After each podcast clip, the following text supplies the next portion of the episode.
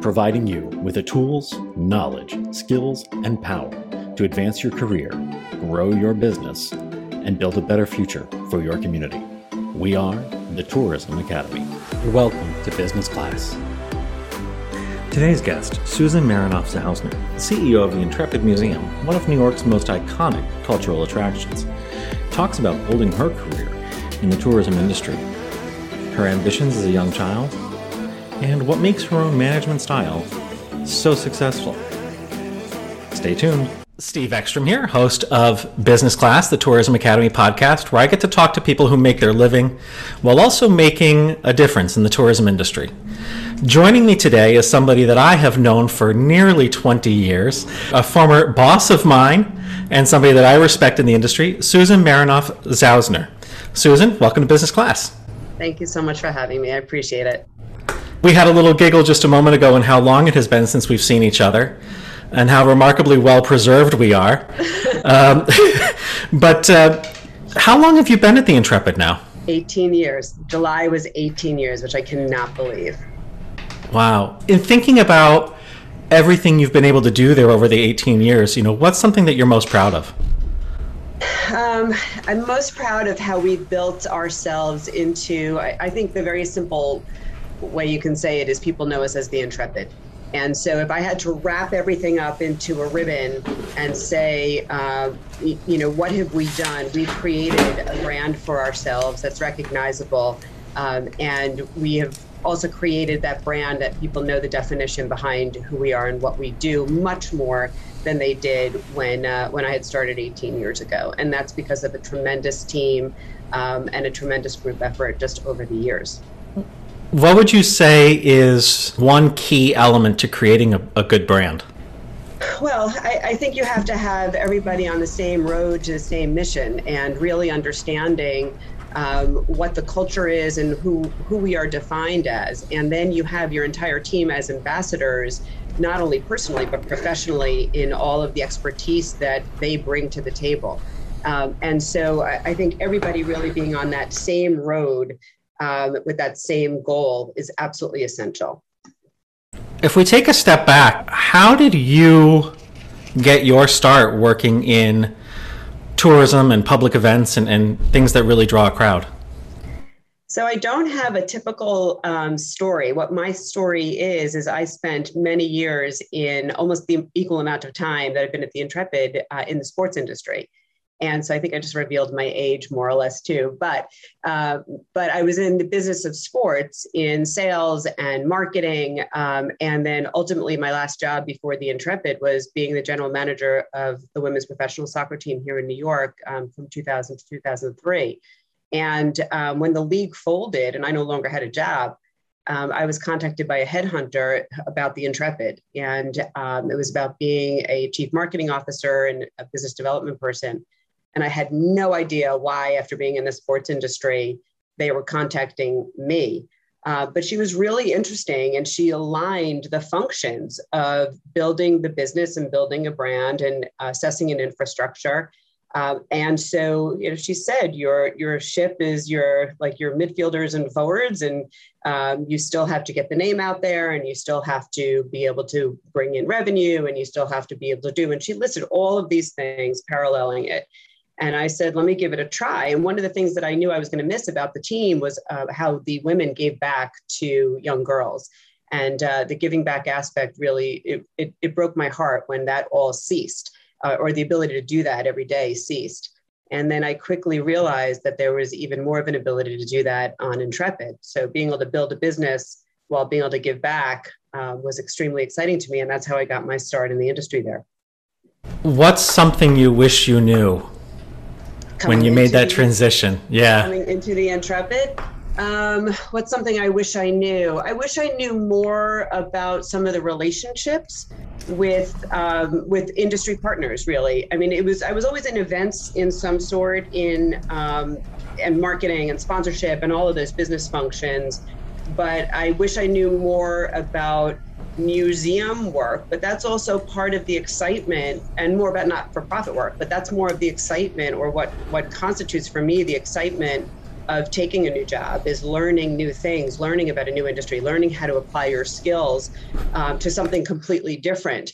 And I think today, more than ever, um, people are more open to having others from other industries join a new industry. I think people are more um, more open to seeing that it's the skill set, not that it has to be a travel industry to a travel industry. You can have somebody excellent in you know selling widgets, right? Who can come in and potentially really knock it out of the park doing sales in the industry in the tourism industry.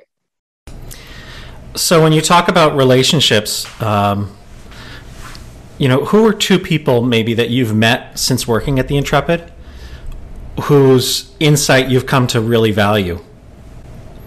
Oh, I don't know if I could name two people because I will pick your favorites. Pick. Oh, I can't do that. Um, no, you know what? I'll tell you why. Because um, my philosophy and um, I believe how we become excellent is trusting and learning from the professionals around you. So when I sit in a table with my around a table with my colleagues, and I consider my colleagues to be everybody at the Intrepid, um, we learn from each other. But I think I learned the most because I think that the smartest people are everyone else around the table, and so the only way to i think be successful is to listen to their insights. I can't make decisions on curatorial aspects. Um, i listen to the guidance of and to um, the expertise of those around me. I am not going to be, um, you know, I'm not going to be suggesting that I'm going to put together the spreadsheets for certain, you know, elements of the business or for working on the aircraft. Um, so it's about the it's about the insights of the experts around me, and there are so many more than two. Uh, when it comes to communications, I'm listening to the expert uh, communications person that we brought in, and human resources, and I mean, so it's really about, I think, I think what makes us successful and what has made me more successful than not, I, I hope to say, is that I I listen to those. You bring in people who know their business in their in their um, their expertise, and then you listen to them, and that's why you have them there working with a nonprofit and working with a board of directors, um, a lot of the folks that we've talked to here in business class run destinations.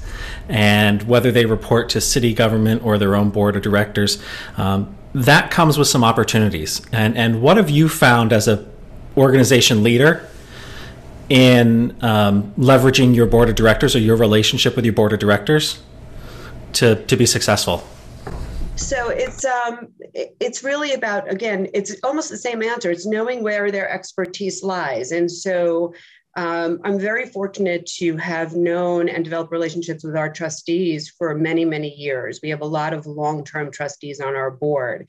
And um, my team and i really realize um, what they enjoy doing and i think with where their where their strengths lie. And i'll call that in um, the relationships that they have and in the expertise in their particular industries that they bring to our table. So if we are challenged by certain um, by certain elements, we will go to those particular trustees for guidance, whether it's in the finance area or whether it's in um, a marketing area or whether it's in a um, space expertise area. And so we're able to tap into relationships, we're able to tap into um, advice, uh, and we're able to tap into you know their own network to better us. And uh, I think that's been truly important. Uh, and it's it's also about transparency about what's going on to garner support.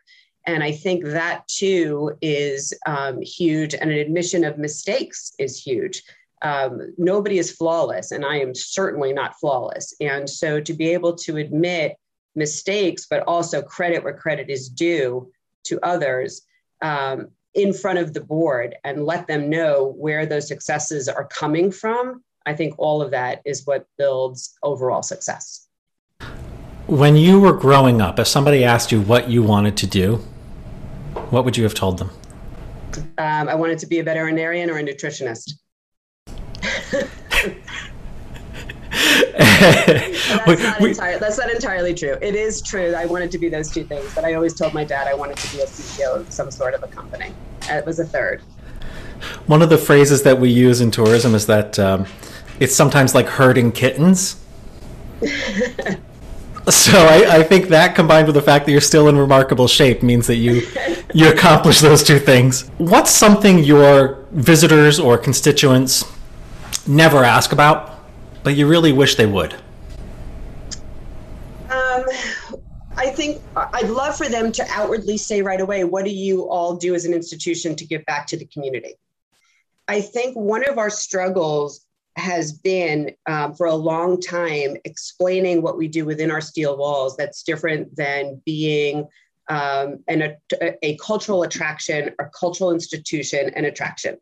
And um, when we are able to tell them that we bring in 55,000 students a year, underserved students from New York City a year, that our primary goal, and, and by the way, your ticket today, what you've paid for your ticket is helping to go underwrite um, having these kids come in and subsidize these trips for these kids to have STEM education taught to them through our artifacts and through our uh, heroic stories.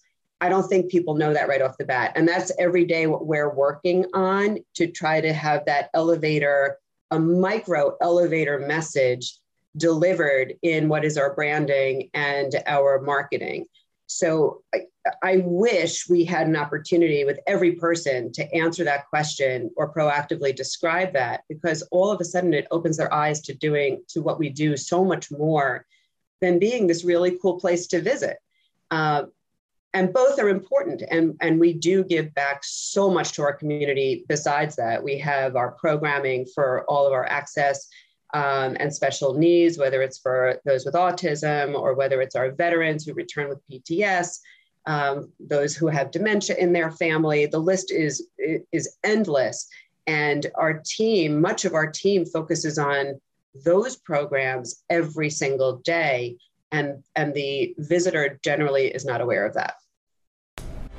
A quick reminder about the Tourism Academy, offering online, on demand, and live in person training so that you can create stakeholder alignment, demonstrate the relevance of tourism to your community, empower local businesses, and improve the local tourism experience so you can have more positive social mentions, longer stays, and more repeat high volume visitors. Build a culture of inclusion while saving time and money with online tourism ambassador training and certification by the Tourism Academy, tourismacademy.org. From what you mentioned about working with your team, it sounds like you see your role as really helping to bring out the best in the others around you. Um, what advice would you have for somebody who would be stepping into that sort of role? You know, listen to the professionals and listen to people with their expertise, but um, you know, how do you how do you let your own personality and your own skill set shine there? Um, a couple of different things. I, I, like to bring humor to the table. I think that levity is important when there are stressful situations, and I think in a not-for-profit where you have so many experts, um, and at the same time we have to make money while also wanting to provide good and expertise and, and all of that um, is about bringing everybody together in one cohesive, uh, one cohesive, one one place where the it's a cohesive decision. It's a unilateral. It'll never be unilateral, but where everybody sees the benefit of making a particular decision. But it gets very, it can get very serious, and we work very hard. And I like to bring that levity in um, and I think we all, we have all, I would say to somebody else, always have your colleagues' backs. I think we all have our each other's backs. And I think that we also realize when the lift gets too heavy, we're there to step in and share it. And I think that's really important. I think that um, inclusion and acceptance of everybody's um, quirks and everybody's uh, differences makes us so dynamic and who we are and I think being very transparent about weaknesses is really important. So I think all of those for someone stepping in, that's the culture I, I like to try to implement. And I would hope somebody would want to do that. It's a very tough balance to um, be able to do everything you want to do to show your expertise, but also know you're a not for profit and we have to make money. And it's not so easy, um, especially given this last year and a half. But it is really important to maintain a sense of balance and humor um, and self-deprecation. When you think back to your early your early working years, um, what's the best piece of advice that somebody gave you? Um, confront the uncomfortable. And uh, I, I, love telling this story, actually, if I may. So, uh, go for it. So, in my very first job, uh, I was responsible for probably what is a total of 8,000 subscribers. And um, we were invoicing the subscribers and we send out the mass mailings. At the time, it wasn't digital. And um, we send out this mass mailing, and I was probably 23 years old. And uh, and there was a letter from me, and I signed it, and I said, "And please return your, you know, payment in this, you know, stamped envelope." Blah blah blah. And it all goes out and i realize in the middle of the night we never included the, re- the reply envelope so here it is you know big deal self post you know postage paid envelope and i flipped out and i said oh my gosh i'm going to get fired. I can't believe i did this. And i got in before my boss who would arrive at like seven in the morning sat in front of his door on the floor. And when he got there he said what's going on? And i said what happened. And he said you confronted the uncomfortable. Good lesson for you. And that was it. That was it. But i think i, I think confronting the uncomfortable stuff is truly important i think um, being transparent and being honest about your mistakes is incredibly important that was one of my lessons i will share with you a little insight on how this podcast got started and in working in tourism there's a lot of messaging about product and a lot of messaging about place. Yet, when people who work in tourism get together, we usually say it's about the people. And that makes me think back to a phrase that you had used many years ago, and that is the humanity behind the hardware. Right. How have you seen that in action at the Intrepid over the years?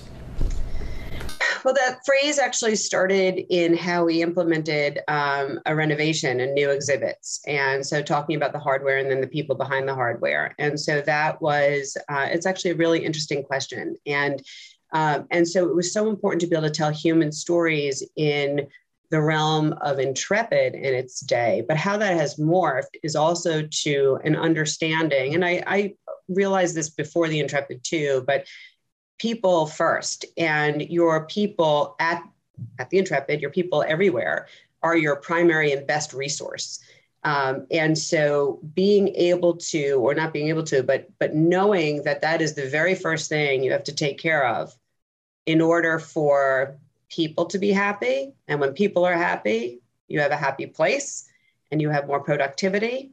And it goes toward inclusiveness and all that we have learned over this past year and a half as well that when you have a comfortable place and an accepting place, you have happy people, happy people make for that happy place. And so uh, the, the hard, the humanity and the lessons of the people behind the Intrepid when it was in service is equally important to the people who are now behind the Intrepid as a museum. You know, you've mentioned a couple a couple times the challenges over the last year and a half um, with COVID, and, and in the nonprofit world, that's been especially painful, I'm sure. Um, what is one magical moment that happened to you, either personally or professionally, uh, in the last year and a half? You know, it's so funny. As the year and a half has gone by, we all talk about the silver linings.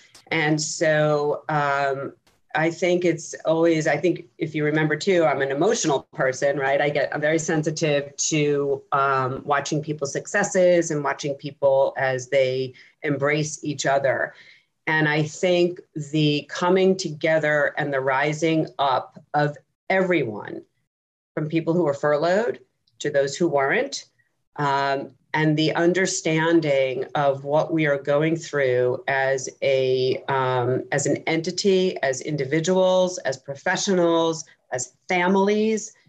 I think all of that has just filled my heart um, tremendously. And there are a lot of silver linings that we have. Um, there's no doubt, both personally and professionally. Um, you know, there was there's been tough times in my family over the last year and a half.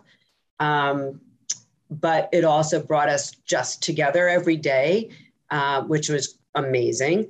So I think that there are again more than two people whose insights I um, I listen to. I think that there have been so many lessons we've all learned about you know look where i'm working right now right that it's it's tough working i think um, alone but i also think that we all have figured out ways to do this I think technology has pushed um, pushed us into places that are easier, sometimes harder. Um, I think there were a lot of, like I said, a lot of silver linings, but I think that people have really shown amazing strength, and I think that has been incredible. So, with a with a career like yours and a, and the responsibility that you have, what are a couple of things that you might do to sort of get back to a place where you're at ease and you're not focused about work? What What do you do on the weekend? Hmm. I love being with my kids. I love being with my family, my husband and my kids.